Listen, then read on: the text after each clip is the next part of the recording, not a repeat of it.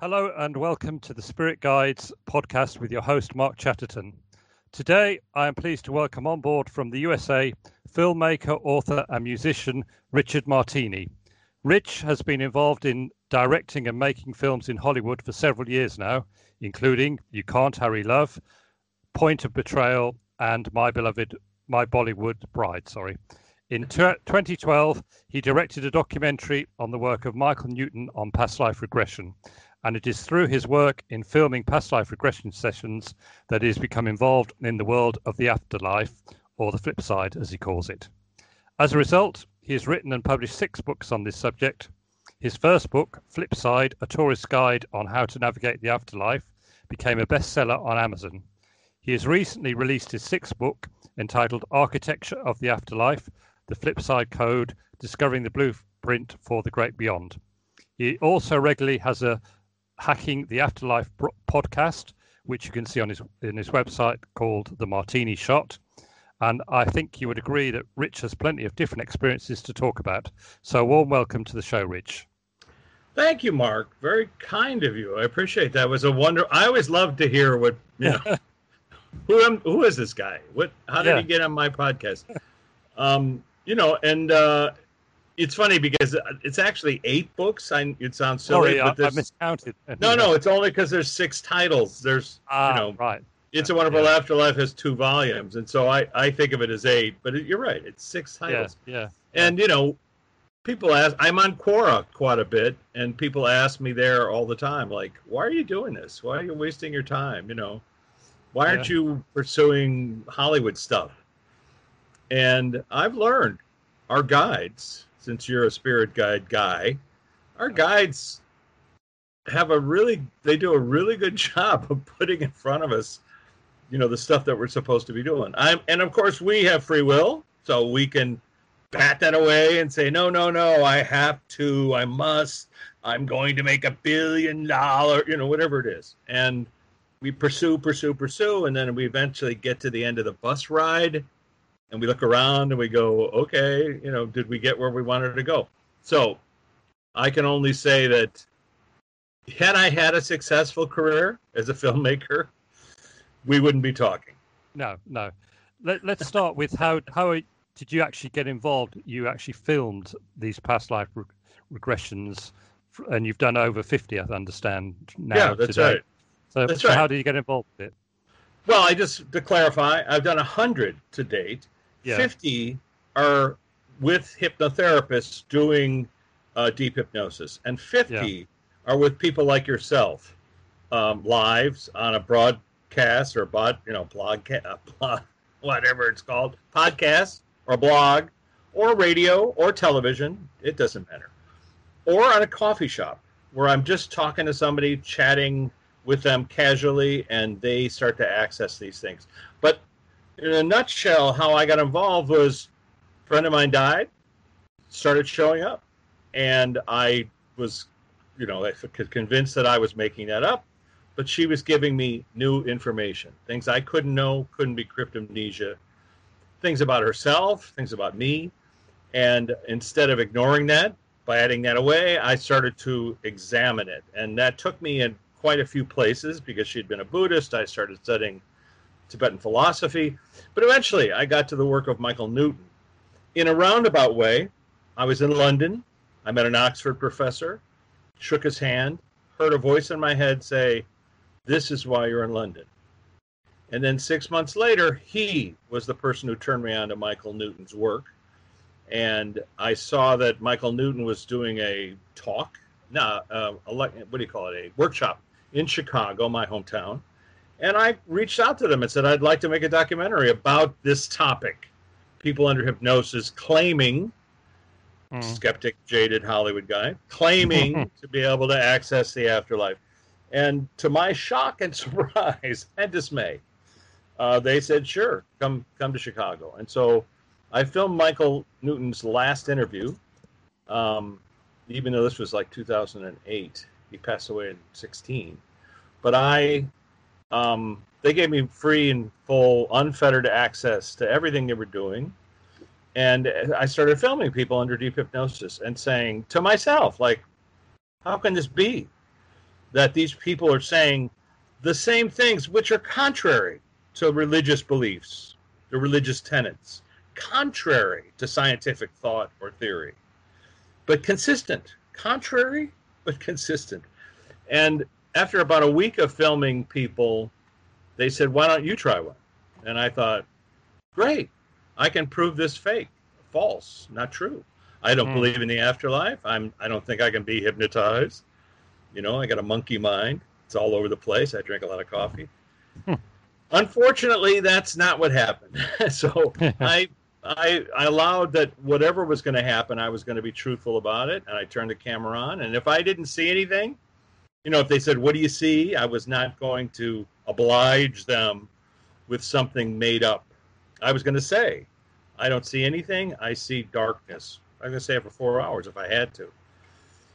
But they assigned a hypnotherapist who was really good with me. And uh, within about, I don't know, maybe half an hour, 45 minutes, I was seeing all kinds of things, talking to all kinds of people, consciously saying, I must be making this up.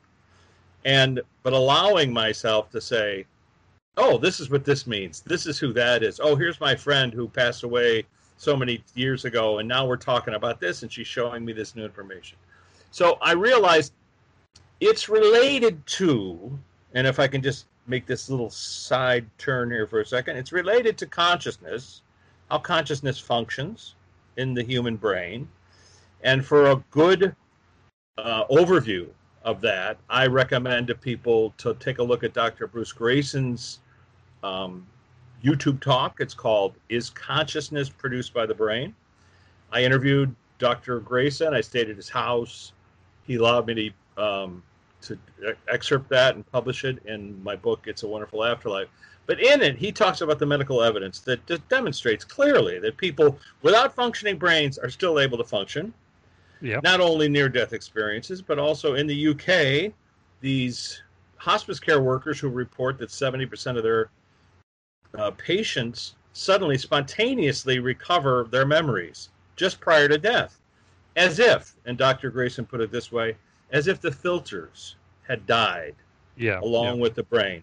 And then I started finding filter references in Dr. Helen Wambach's work, a um, clinical psychologist working in San Francisco in the 1970s, who, prior to Michael Newton, had done the exact same research, but in a more clinical way with clients and patients and data. And her results are identical to the ones that I've been doing. So that first time that I filmed myself under deep hypnosis, quote unquote, you're never under, having memories and speaking to people on the other side, it was like the Earth's axis had shifted slightly. When I came out of that session, it was like everything I had been told or believed was inaccurate. Yeah. yeah. And it shifted enough that I thought, well, I've got to examine this. Yeah. Um, so, so I found a guy out here in Los Angeles, a guy named Scott De Tamble. We're back. Yeah. Yeah, we're back. Sorry. Yeah, it's all right. I always think, you know, is someone editing me? they go, don't talk about this. Just skip yeah. down. Yeah. So, yeah, I, that's what they're saying. Stop talking let Mark talk. Go ahead, Mark. Yeah, because you you come from a Catholic background, so obviously, um, I I take it you were quite skeptical at first, and you. um, well, that's a misnomer. Not only do I come from a Catholic background, Mark. Yeah. Once you read Architecture of the Afterlife, you're going to realize I come from a really Catholic background, yeah. and I mean a background. So when I was baptized in this life, you know, I had a priest who tried to molest me. I had a priest that was like annoying. I had a priest who punched me in the mouth. Catholicism and I didn't get along at all. Hmm. I dismissed the church when I was about eight years old, when I went to my parents and said, The Bible's a metaphor, isn't it? And they were like, Yeah, it is. And I went, Okay, what are we doing here? I mean, that's a that's a short answer. Yeah, a yeah, long yeah, topic. Sure. Yeah. But but I would just say I was not anti-Catholic, but anti-concept for yeah. a long time until, if you want to go here, until that fella yeah. who people claim to die on the cross started showing up in the research. And at first it was like, oh, I don't want to talk about that. You, mm. whoever you are, too much. Step aside. And then after really, I don't know, maybe a dozen people, people I'd never met before, people I knew, suddenly are saying, you know, I'm seeing. So yeah. I it's when I was writing Hacking the Afterlife, I had some really that was my fourth book. I had some very unusual things that I wanted to I thought I have to address these. Yeah. So in Hacking the Afterlife for the first time, well, I actually mentioned it in Flipside, but in Hacking the Afterlife, a third of the book are these reports of the avatar known as Jesus. Yeah showing up in a lot of variety of different ways. Is that something you wanted to talk yeah, about? I've, yeah, I've actually read read all that, and I, that's why I want to talk about part of the stuff. Yeah, sure. Yeah, sure. yeah. So, let me um, ask you, Mark. Yeah. Let's ask about your journey. Yeah. How did you come to this work? Well, I came from quite a religious background. Um, my mother was Catholic and my father was Protestant, so uh, quite a mixture there. One. Okay, your father. I'm sorry, your right. mother was Catholic yeah, and your father was Protestant. So okay. um, I'm from a, mixture of things, but I was brought up in the high side, the Catholic side of the Church of England, if you can understand that. I got high. You were brought up right. high. I, I, was brought in the Anglo-Catholic side of the Protestant of the Church of England, which is a Protestant okay, side. Sure. But I was um, I was actually a, choir boy, and um, then I became an altar boy, and so on. And then in my teens, I went from one extreme to the other and became a evangelical Christian. Oh, I thought, I thought you were going to go into, yeah, you know, drug use. No, no, evangelical. Yeah. Okay, very good. But um, that was in the seventies, and I, I was so into it. I actually read theology at Oxford University. Cool. you can hear me, yeah. yeah. And uh, and at one stage, I was going to become a priest, and um, the minute I left university, it all just went, and then I didn't believe that anymore. And ever wow. since, for the last 40 years, I've been sort of researching, reading, asking the questions about truth and looking at different religions. And here I am now, in very open-minded and in, into spirituality, if you like. That's brilliant. I, yeah. you know, and and thank you for sharing that. I appreciate yeah. that. Well, I've actually oh. done an interview on, on the Spirit Guides all about this. You'll have to read it sometime. Listen to Oh, I'd love to. Absolutely. Yeah, yeah I'd love to. You know, I would only ask you this, um, and this is not to parse what we're talking about.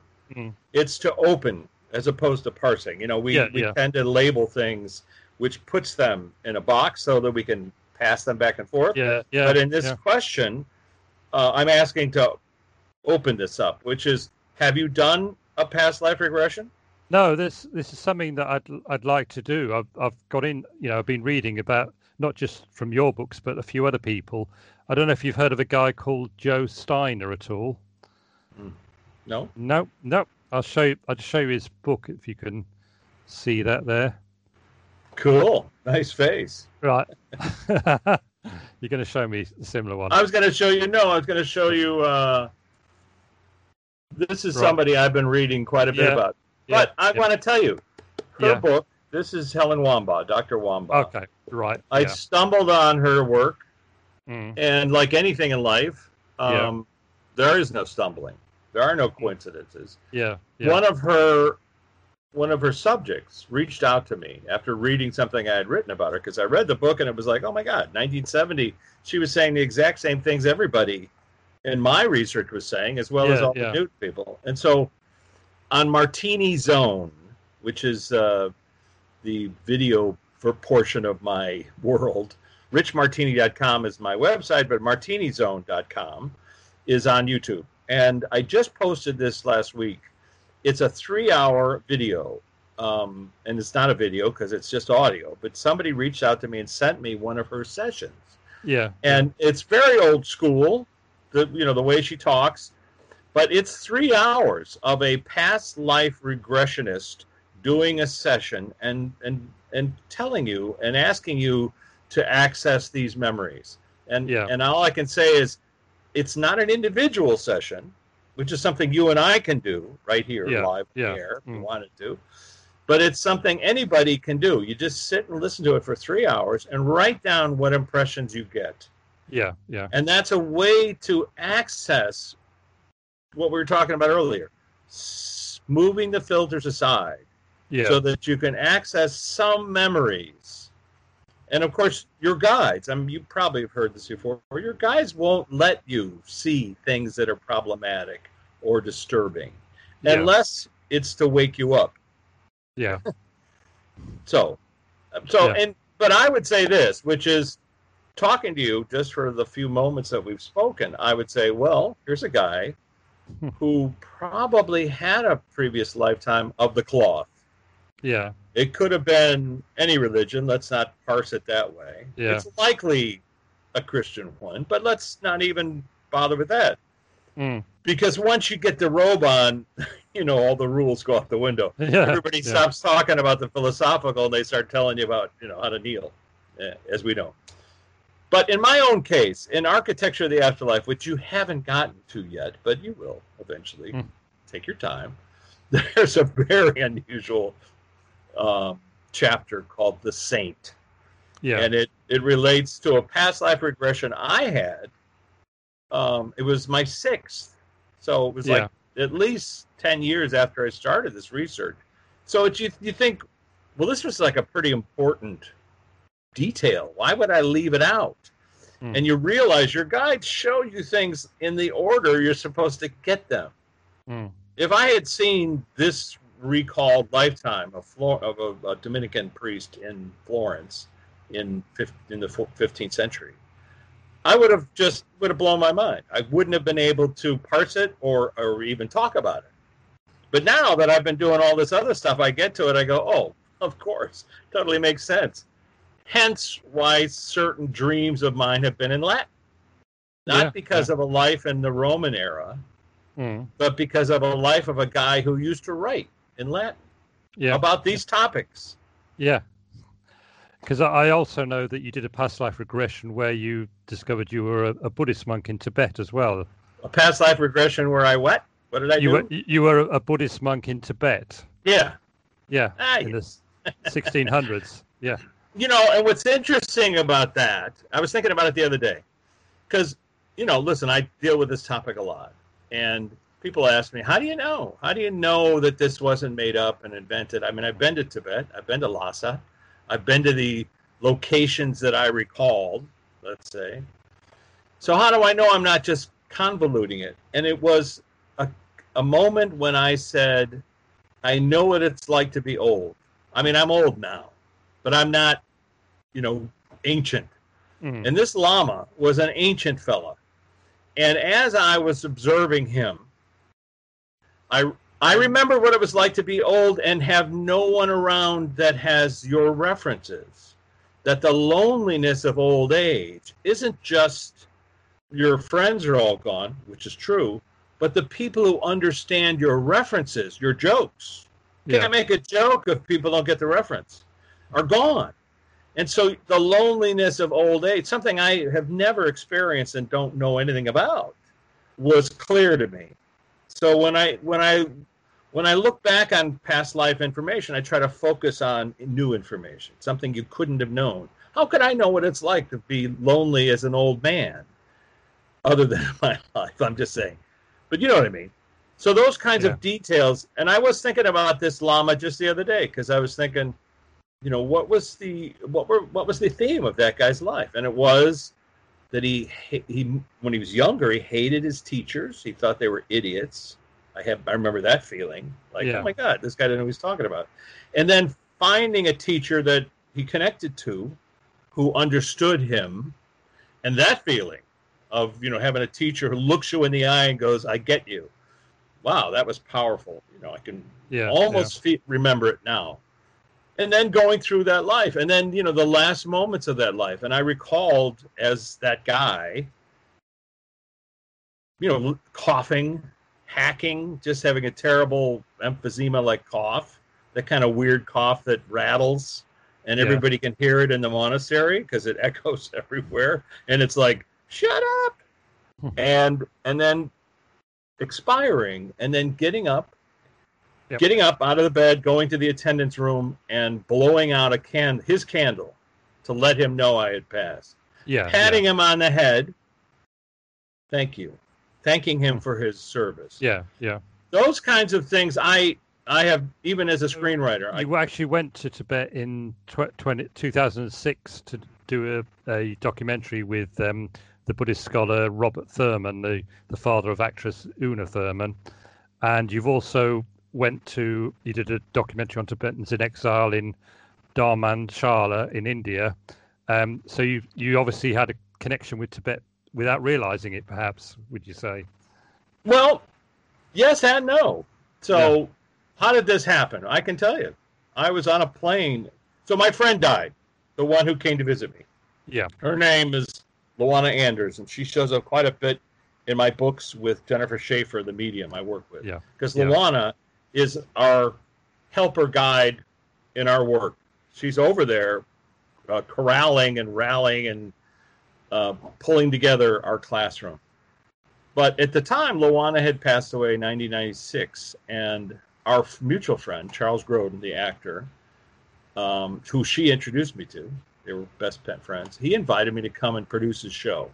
And on the plane to New York, New York Times Sunday edition magazine, I opened it up and there was an article about Robert Thurman talking about how when his teacher had died, he had reincarnated as a young boy in Dharamsala uh, and he had gone to visit this five year old. And he said he didn't tell anybody he was coming. He was sitting in the patio, and the kid was riding that one of those tricycles that are the kind that was in The Shining, and rode around in a circle. So he's watching this former teacher of his, now a five-year-old, riding in a circle. Kid rides up to his foot, stops the bike, looks at him, and says, "Thurman, why did you leave the monkhood? You so disappointed me." and Thurman said, "It was startling because he looked just like his teacher." Mm. He didn't tell anybody his name.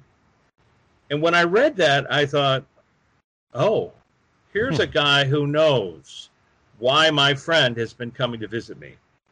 That's what I thought. So I got to work at NBC and I contacted Thurman and I said, um, can I audit your class? And he said, oh no, it's a, it's for, it's a philosophy class for PhD candidates. Uh, how familiar are how familiar are you with Hegel and Kant? He said, and I said, they play for the 49ers. Come on, Bob. And I wouldn't take no for an answer. So yeah. he let me audit the class.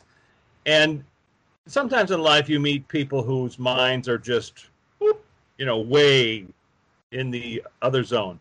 He's one of them.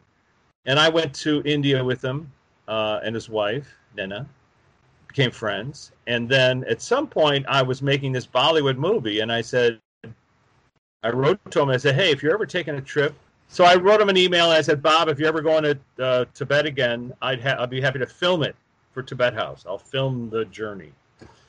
And uh, I got this email. I'm on a movie set in Juhu in Bombay, and it said, "If you can be in Kathmandu on Tuesday, you can film our next trip around Kailash." Which, you know, two months in Tibet with Robert Thurman. It's online for free. Anybody can tune yeah, in to yeah, Journey into yeah. Tibet with Robert Thurman. But I was sitting on the tarmac and the plane and thinking, how the hell did this happen? How did I get here? I'm here. and then and then you know, you have this experience of being home. And you're like, home? I've never been here. I hmm. how could this be? And as we went all across Tibet, I had that feeling over and over again. Made these films and ultimately, and it was because my friend, oh, I forgot to add, when I read that thing about Thurman, my friend who died was a Buddhist. Yeah, yeah. She was a, a Nichiren Shoshu Buddhist. But I thought, Thurman, Buddhist, Luana, Buddhist. Maybe if I study Buddhism, there's an answer to how consciousness exists after we die. Now, every Buddhist watching this will say, there is no self. There is no you don't exist between lies. You're a wisp of smoke. That's the that's the belief. Yeah. It's just not in the research. Because when I got to Tibet and when I did this research and when I went around and visited all these things and remembered things, I I had had an experience, and people who've read Flipside know this, where my friend Luana pulled me out of my body into an out of body experience and took me to the realm she's in and showed it to me. And she said to me, You were looking for me. This is where I am. Because I had been wondering, Well, where are you? If you can yeah. visit me, how do I visit you? I was fully conscious when that happened. And so the idea that between lives we're not fully conscious, we're not aware, we're a wisp of smoke is just not in the research. So you see, I went with Thurman, I did that thing, I studied the philosophy, I found it, didn't have the answers, and eventually it took me to this Oxford professor, Robert Beer. So which takes us back to you, Mr. Theology. and so so there's a connection there straight away, isn't there? Oxford? Absolutely. And yeah, and the yeah. the question is my question to you would be who is it on the flip side? Yeah. Is it your higher self? Is it a guide? Is it a teacher? Is it Aunt Betty who wants you to explore this stuff for you to act? Or maybe you're just healing people. Maybe they just want you to share this information so people out there listening in can be healed. What do you think it is?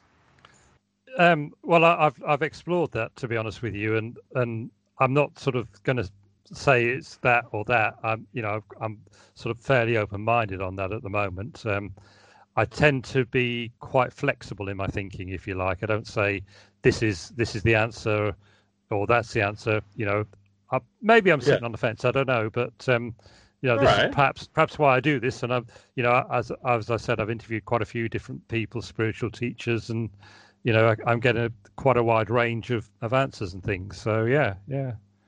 Well, I would, if I can, based on the research and based on mm. talking to a lot of people, yeah. when I film people talking about this, about their journey in this life, doctors, yeah. teachers, nurses, mm. especially, also musicians, artists, creative people, mm.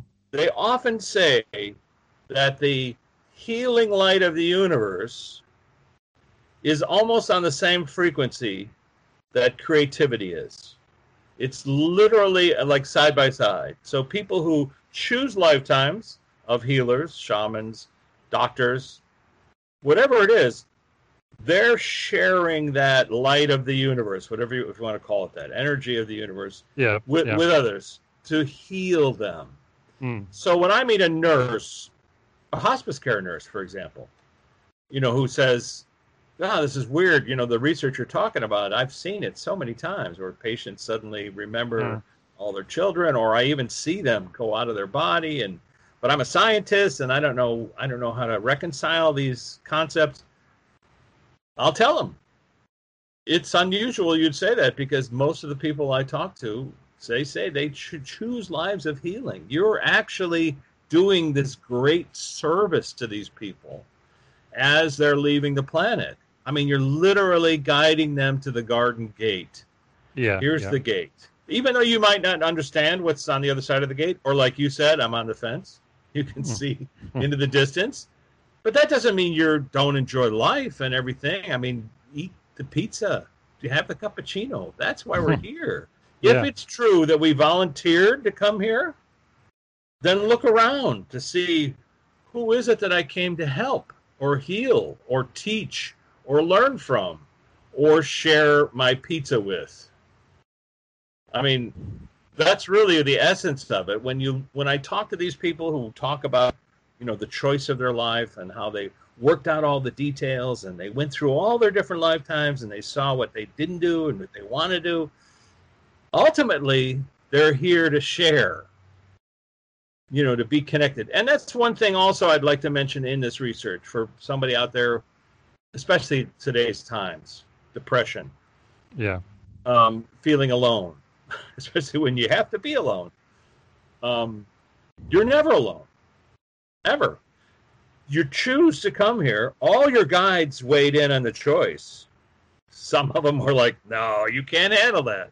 You said, "Yes, I can. I, I'm ready to go back. Let me back in there. Come on, coach." I can get in there and I can mix it up. I can have fun and I will learn the lesson I forgot to learn the last time. I hmm. swear to you, I promise. And when you sort of you become aware of that, whether it's through hypnosis, LSD, out of body experience, a near death event. I don't recommend those, but it happens. Mm-hmm. Or even guided meditation, or even just listening to us talk about it and allowing for the possibility that we're saying what we're saying is accurate. That's like opening up the garden gate. And then you stop worrying about things that you don't need to worry about. If what they're saying is true, we don't die, then there's nothing that can harm us. I mean, we others and we're like, don't harm our. Uh, well, wait a minute, they're not going to die either. I'm not going to die. They're not going to die. Our bodies will stop, but yeah. we go home, and and it's not like we're floating around. Where are we? We go. Oh, it's you. Hey, what's happened? I haven't seen you since like six lifetimes ago. What have you been doing since you were a Viking? You know, hmm. we we tend to sort of dismiss all that, but I'm here to say, don't dismiss anything, which is what you're doing. You know, you're basically allowing people to speak their truth. Yeah, yeah. And we're all just walking each other home. What about the idea of um, people having so many lifetimes and then it all stops and they've reached a, as far as they can go? Which is funny. Yeah. It's like, yeah. uh, to me, it's like somebody somebody wrote this today on Quora. I was answering this, and he was like, "What the heck are you talking about? We only bring a third of our conscious energy to a lifetime, and two thirds is always back home. How did we get on this bus?" But he said, mm, "Yeah, not knowing that my and then eventually we the bus stops and the doors open, and what are you going to say other than time to get off the bus? We're off the bus. The the doors. The driver says." Have a nice life the doors close. Now what? And you can ask. You can ask guides. I've asked, and the and the question I asked my guide was, "So how'd you become a guide? Hmm. Were you always a guide?" And I had the very unusual experience. It was probably my second or third out of six deep hypnosis sessions I filmed. Might have been the second, where I felt my consciousness whoop, and into my guides. what he said was, I had all my lifetimes.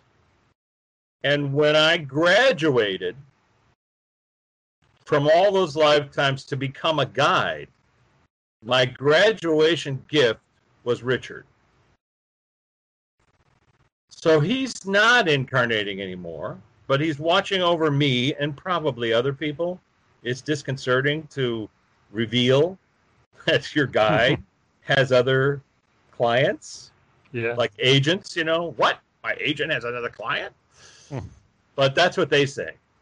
They just don't talk about their other clients because you know you'd be saying, "What happened? I was begging for your help and you didn't show up. What's the matter with you?" I was busy playing cards with Larry over in Vegas. Whatever. So there's a hierarchy, but no hierarchy people don't consider themselves higher or lower over there, but there is, let's say, a ladder or staircase where people that are incarnating learn all the lessons they want to learn and they volunteer to come here and learn those lessons and help others learn lessons and then they might graduate to being a guide and then they might watch over somebody else's all their freaking lifetimes imagine how boring that will be but hmm. they do it because time is different outside of here. Yeah, yeah. Right? It's like, well, what's a big deal? Yeah, I can spare a month to watch over 20 lifetimes a year. Then they graduate. So guides have guides, guides have councils, councils have councils. It keeps going up. In Architecture of the Afterlife, I interview, and I, I must, you know, it has to be 100 council members. I mean, what I'm saying is I'm in a session with somebody just talking about without any hypnosis and they're saying i'm here with a council there's if you look up dr drew and rich martini on youtube you'll find a 15 20 minute conversation where dr drew total atheist skeptic doesn't believe in the afterlife is talking to his council and he identifies all 12 of them and he names them. I mean it's a it's mind bending but i've done it so many times it doesn't surprise me at all. But i'm interviewing his council you see. He's not. Mm. But he's doing the answers. So I yeah. say, who's the first counselor on the left in your visual? And they'll say, you know, it's a man, a woman, a thing, a being, a light, a lizard, or that. I don't judge. It's an angel. I then I ask, so why are you appearing today as this man, woman, whatever? And yeah. then they'll tell me. And then mm. I'll ask, have you ever incarnated on Earth? And, and quite a few say no. And I go, so what makes you an expert? You've never even been here, how'd you get on a council? Actually, I don't know if you know Simon Bone, but he's a podcaster in England. And I did a session with him recently live on the air. Yeah. Because he had had an experience of going to his council and they told him to go away. They sent him away. So he wanted to know why that happened. And we went.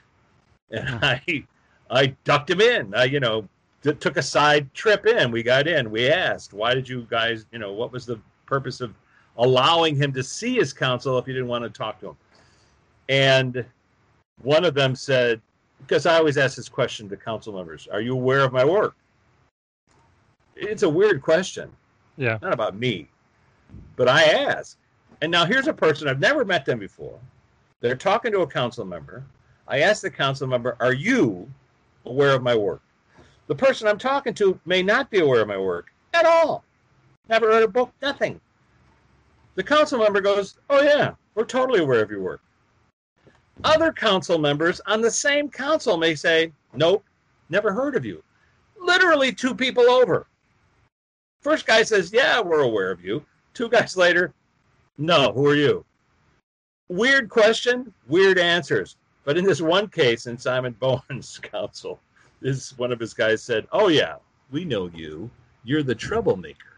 You're the guy who asks a lot of questions," which is true. Yeah. And Simon wouldn't know that. You see, I mean, maybe he does. I don't know. Yeah, I, you know, I can't imagine that anybody's read all my books, let alone one. But it's weird. I'm asking somebody on Skype, on whatever on the radio. They're fully awake. They're having coffee, and then the next thing you know, we're talking to their council, and then I'm asking the council members questions about their journey. Who are they? How did you get to be on this council? What's the quality you represent in this person's spiritual involvement that allowed you to be on this council?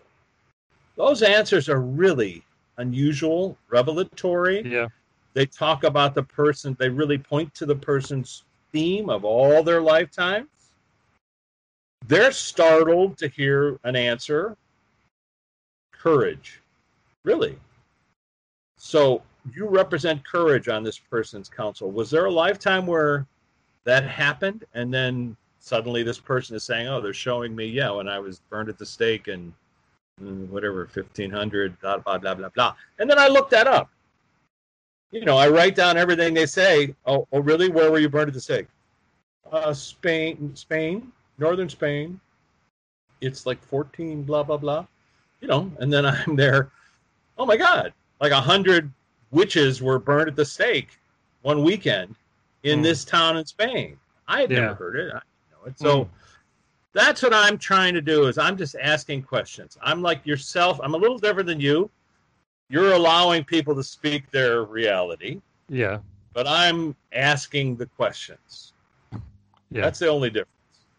When somebody says, you know, angels are this, you know, this is what an angel is. And then I'll say, okay, well, the angel that you saw, that you remember seeing, I mean, I never saw an angel. And you notice whenever I mention the word angel, we freeze? I'm kidding. But what, know, what's your take on angels then? So my take is is really simple, which is no take. Who are you? What's your hmm. story? You know, each one is different. I've talked to I talked to one the other day. If you go to Martini Zone, last Thursday, I was sleeping. oh, alert the media. Last Thursday I was in my sleep prior to my session with Jennifer Shaffer, which we do on live online. I had somebody talking to me. I became aware. I don't know if you've had this experience, but you're sleeping and then you're aware you're having a conversation with somebody and you're kind of consciously aware of it, but you realize you're in the middle of the conversation. You don't remember the beginning. And this person was saying, I want to talk to you today. And I said, oh, Well, who the heck are you? Who are you? And this person said, I'm you can call me the principal. and I thought, you know, school setting, you know, the ruler, you're the principal. And I laughed, you know, like, does that mean God or something like that? I don't know. I, but I, I set it aside. And so a couple hours later, I'm talking to Jennifer and I say, so I had this person show up last night. They called themselves the principal. And she said, okay, they're here. They want to talk to us. And and now my friend Luana is assisting, and I say, Luana, is it okay to talk to the principal? Because Luana's got the clipboard that allows people to our class. That's why that's yeah. it was Tom Petty who came through and said, You don't know how hard it is to get into this class. Your friend Luana's like the person holding the clipboard with the VIP backstage passes. You got to get on the list or you can't get in. that's where the title came from. Um, but I so yeah, so the principal showed up and we had this conversation and and I and at some point Jennifer said, "Oh, they're telling me it's L E, not A L, principle, like a mathematical principle." Yeah, yeah. And then went into detail about what that was about, but ultimately was describing themselves as a guardian. So I called the interview "Guardian of the Galaxy." But at some point, as I'm asking questions, I realized everything this person was saying about who they are over there, non incarnating individual. I said, Has anybody else seen you or chatted with you before? You see, like a detective, I'm Columbo. I yeah, ask the yeah. questions. The principal said, Yes, Buddha. Most people would go, What? not me. I say, well, let me clarify. Are you saying that when Buddha had his moment, his uh, enlightenment moment under the Bodhi tree, that's when he met you? This person said, yes, that's correct. Um, I should stop saying it. and so I said, well, in the story of Buddha, he said that he met some non incarnating deities or non-incarnating individuals, beings. At that point, I said, "Would would a human consider you to be? What word would a human use to, you know, if they ran into you?" And Jennifer said, "I'm getting angel. Don't freeze. No freezing." but so I don't judge the question. I mean, I led her to that answer, obviously, because I'm thinking to myself, "Oh, this is a non reincarnating individual. the ones I've spoken to are called angels. And I said, excuse me, I said, are you calling yourself a regular, normal angel, run of the mill, average? You can use those terms. Or are you an archangel? Because I've had interviews with both. People had self identified. I'm not saying they were archangels. I'm saying whoever I was talking to self identified as an archangel. Let's just call it that. and this person said no. Could have said yes. Could have said, yeah, hmm. I'm Gabriel. I could have said, but not, did not. And Jennifer and I have had conversations with people who self identified as Michael, as Gabriel, as others. This person, the principal, did not. And then I said, okay, so what's the purpose of your journey? Why are you? How do you? Why do you exist? What do you do? What's your What's your gig? and it was guardian, guardianship, guardianship of the universe. Jennifer kept saying, "I'm." They're showing me like this 360 degree view of space, which I take to mean everything that we know in outer space. I mean, I could be wrong. He could he could be just guarding a sector. I don't know. You have to. You can ask. That's the weird thing of this research. I'll probably ask him this week more questions because we only had about a 45 minute conversation, and it was out there.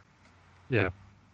What's your take? What's your take on angels? What do you? What's your experience? Um, I, have I've interviewed um, several people who claim to to be able to see them. Um, don't know if you've heard of of the la- Irish lady called um, Lorna Byrne at all. No, but I love the idea. Yeah, yeah. Was, well, she's written several books. See, you said angel. yeah, so you're not you're not allowed to talk about them. Yeah, you can do. We'll call them A. She's written books about these A's. Yeah, yeah. So um, yeah, she she uh, claims that she can see angels just like she can see any other people and has conversations with them, etc. And she's got quite a following worldwide now. She's been to America several times, and um, she's written several books. Uh, her, her, main yeah. thing is that everyone has got their own personal guardian angel um, who looks after them.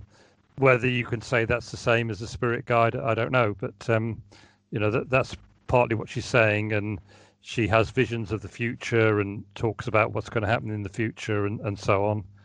But she's from a Catholic background, so that influences the way she sees things, I would say. Well, let's allow, let's mm. just allow. Let's just start mm. there, allow. And what I try to do is you compare stories. So if you have one person saying these things, Mm. And then another person comes along and says something slightly different. It appears, it appears this way that not any person has omniscience. They have a perspective. And from her perspective, that she's had this experience is her perspective. It's not right or wrong, it's just hers. I would offer that anybody can ask questions to anyone who shows up in their presence. The trick is to not judge the answers that's where the Catholicism comes in because when you're judging syntax, um, you know, uh, my in my case, when I run into an angel or somebody who says they see an angel, I say, "Can we could go over there and see if you can touch their wings?" Ask them, "Is it okay?" And while they're standing there, person reaches over and feels, and then describes that. You know, are you? What do you feel? And they say, "Oh, it feels like uh, flocking." like cloth, but different, or the texture. And then I'll ask the angel, is this an actual physical thing, or is this a metaphor for the speed at which you travel? And they usually go, ding, that the wings represent two things. One is so you know who they are. you know, you walk in wearing a Cubs baseball cap, you know, oh, there's a Cub fan. One. And the other one is they represent their ability to move at the speed of thought. Wings, they fly mm. everywhere. You know that. Let's just allow that. Okay, that's fine. But each one you see is unique. They're not all the same creature. Yeah, yeah. Octopus, but they are because we are all made of the same consciousness. So you could argue that we all are. We are the angel. There's a reason they're coming to see us because they know us. Not like they got nothing better to do. They got plenty to do. Why are they showing up to have a conversation? We tend to do a human centric thing of going, oh, well, I must be important because there's an angel in my room, which is fine. Yeah. Maybe we are. It's okay. But my point is try not to judge. Try, it's very hard to just drop judgment and say, what's the content of what you're saying? Is and I always go to the next step, which is how do we help the planet? You have now, I would offer that the future is not set. However, people who can fly have a better perspective. They can see likely outcomes. Yeah, yeah. Because we have free will, we often change our minds about what we were going to do moment to moment, let alone week to week, let alone year to year. That's why Edgar Cayce was so inaccurate, according to Edgar. when I interviewed him. I said, Why were you so inaccurate in all your books? I mean, you were so accurate about health issues, but so inaccurate when it came to prediction of the future. And he said the words. They were likely outcomes. I saw them hmm. as likely outcomes. They just didn't occur that way. Yeah. So, predicting the future, telling the future, I full stop on that one. There is no future until we make it. They're likely outcomes, so take it with a grain of salt. Also, if you got to know everything that was going to happen, what kind of play would that be? When you go to the theater and you buy a ticket and you're like, the whole time you're shouting, I know what happens next. He hmm. kills her.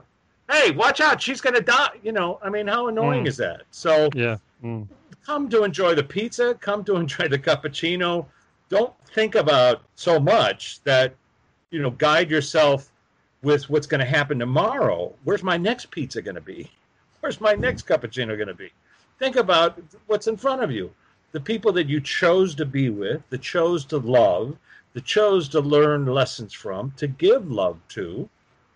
And love, this weird love thing, you know, you try to look up love in a science dictionary, it doesn't exist. There is no such thing.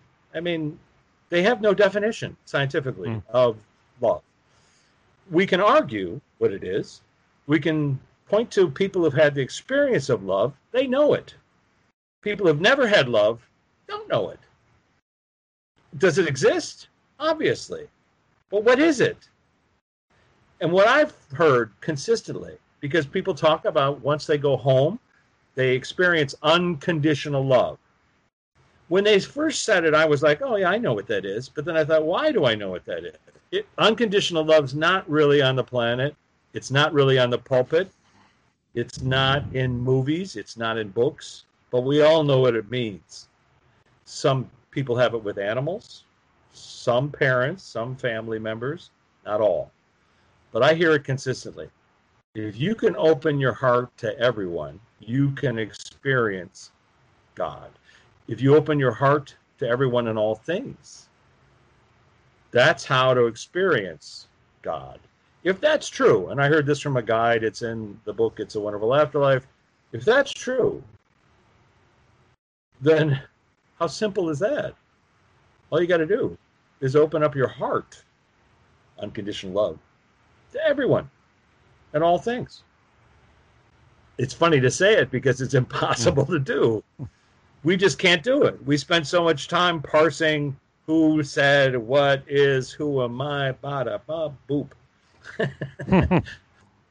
I don't think bada ba boop has ever been in a sentence related to God, but it you've just heard it now. But anyway, yeah. you see what I'm saying? Love yeah, yeah. appears to be the engine of consciousness, the engine of the universe. Love is God. God is love. Love is consciousness. Consciousness is the thing that we can't define, which connects us all together. Another word is love. In uh, and the most unusual uh, book review I've had was when we asked Robin Williams to contribute to the book review of Hacking the Afterlife from the flip side. And we asked Robin, is there anything I can put on the cover of the book that's a quote from you about the book? Because he had been a chapter in the book and then I'd taken it out because I thought, mm-hmm. oh, this is about my relationship with yeah. Robin, how I knew him, and blah, blah, blah. and then I'm meeting with Jennifer and she said, Robin Williams is here and he wants you to put the chapter back in. She didn't know there was a chapter about him in the book. It was so weird. Anyway, so I asked him for a review, and his review was love, love. Hmm. Love what love is. Love why, why love why you're on the planet. Love yourself. Love the love that you can give to others. I mean, it goes on and on and on and on. It's almost like a fractal. Love, love. It's a key and it's an engine at the same time. So I'm going to give that to Robin. it's his book. Love, love. so yeah. I would offer that you should, you know, check out this um, Helen Wambach past life regression on Martini Zone. It's free. Anybody yeah, yeah. can do it. It's a game. Think of it as a game. Don't take it so dang seriously. Think of it as a game. You're going to play a game with your mind. It's like doing push ups, but for your brain. Like meditate. People get scared of this word meditation. Literally, Latin, med, measure. You're measuring reality, you're measuring experience. Learn to meditate, not just because it's cool, but because it can cure or alleviate symptoms of depression, according to the science. Meditation is a way of examining why we're on the planet. It's the simplest thing in the world to do. You can count your breath every day for 10 minutes. And eventually, you're going to start opening up those filters and getting messages from the people who need to talk to you. Yeah. Those guides and teachers. Now, I do this in my sessions, which is as it ends, I, I, I say to people on the council, is there um, a sensation that you can put in our friend here that they can feel? that they will know is you reaching out to them, their guide or their teacher or their council member. And I pause until they say, I mean, sometimes people go, well, I'm not getting anything. But the majority of them say, yeah, I'm getting this weird tingling feeling in my left foot or you know, my heart. I feel a pressure or something weird in the back of my neck. Whatever that is, ask your guides for a sensation that allows you to realize that's their bat signal to let you know that you're connected. I get it in the back of my neck. Suddenly I get this chill. I mean, I've had it most of my life, but one day I had uh, I was working on the Charles Grodin show. I mentioned I went to New York to produce that show after my friend died, and I, we invited James Van Praagh, uh, you know, the renowned medium, onto the show. And my friend Charles Grodin is a skeptic, but like you, open. And he said, sure, let's bring him on. He said, let's see if we can talk to Luana, who had just passed away. It's on my website, Martini Zone. There he is on camera. I called in from my home in Santa Monica. Van Praagh didn't know it was me. Grodin did. And I said to James, I need to talk to my friend Luana. And he said, Oh, she's telling me there's a photograph on your refrigerator that's the essence of your relationship. I've never spoken to a photograph before or since, but when I put that picture of us in Rome having cappuccino and cookies, I said, Oh, look, Lou, the essence of our relationship. And there's James Van Praagh saying it live on air. And at that moment, like a huge gong went off in my head she still exists. It won't prove it to anybody else. No. But it proved it to me. Yeah. And so, therefore, that's part of the reason we've gone on this long journey and trip. But your loved ones still exist. They want to speak to you. They want you to figure out how to open yourself up to hear them. And you're doing it. You're helping them. You. Where are you anyway? Sorry, where where am I? Yeah. Physically or spiritually or No, no, physically. yeah. On the planet. Yeah, I'm in England, near London. Near? North, yeah. south, east, east, west? East east of London. You're an East Londoner. Right. No, further out than that. Oh, Essex. Essex. Essex. Essex. All right, you, you could have said that. You could have just done Essex, and you know, it's yeah, part of the because you um, did a session with Tony Stockwell, didn't you, um, in your last book? I did. I did. Yeah. And poor Tony. Tony came on for a visit. Friend, we have a mutual friend. I took him over to Paramount Studios to give him a tour. And I just casually said, you know, do you mind if we do something like this? I say poor Tony because I had my camera with me. And I didn't know he would go anywhere. He didn't, he'd never heard of this. I asked him specifically, um, with the first moment he knew in his life that he had the ability to talk to people on the other side. And he said it was a you know a small boy had appeared in his room when he was a kid. And I asked the simple question, "Have you ever talked to that kid since?" And he said no. And I said, "Would you like to?" And he looked at me like, "What are you talking about?" And I said, and he and he even said, "It doesn't really work that way. I mean, the way he works, you know, he opens himself up, he gets the answers." And I'm saying, "Would you like to talk to that kid?" That was in your room when you were a kid that you saw in the shadow? And he said, okay. And we had this epic adventure that we went together. I filmed it and I actually, you know, I put it in the book, but but then I put it online um, briefly because I just thought it's so powerful. But he, Tony, was like, no, I don't really like that being online because I, you know, it's probably too revelatory. I don't know what it mm. is. Mm. Listen, but you know, I'm just trying to do research here, and I took it down because you know I don't want to upset him in any way. He's a fantastic medium. He teaches people. He knows what he's doing. He's you know really top drawer. My only thing with him was just to find out how did you know how did you become how did you talk to spirit and by asking those questions you can go further and you know we talked to tony's council we talked to his guides we talked to and if i'd only talked to one person you'd say well you know he's a medium uh, you know, that's it's easy for him. But in the book, I have 49 other people, yeah. roughly, yeah. where yeah. you know people I've never met who are not mediums, who are like you know truck driver. It doesn't matter. If you had a dream that was vivid, chances are we can talk to your council by way of that dream. Yeah, yeah. And who hasn't had a vivid dream? Really? That's right. But anyway, I, think, I interrupted. Yeah, I think um, we'll call it call it a day now. Um, you've been very patient with all the the gremlins, etc. But um, uh, my apologies. It's probably no, it's not. It's not your fault. It's you know London and Los Angeles. What a difference! But um, you know we've got got through all the that, and it's very been very interesting and open opening of, of everyone's mind. I think people listening in will be very interested, in, and we've got all the details of your website and you're you're on Wikipedia as well, and uh, whatever. So um, sure. Thank you, thank you ever so much for for doing this interview. You're okay, very good. Th- thank All you right. for that. Thanks, thanks. Thank Rich. you. And, All right, when cheers. You're in London, contact me. Absolutely, yeah, Essex. Yeah. Here I come. Yeah. All right. All right. Thanks, cheers. Bob. Th- thank, thank you very much. Okay. Cheers. Cheers.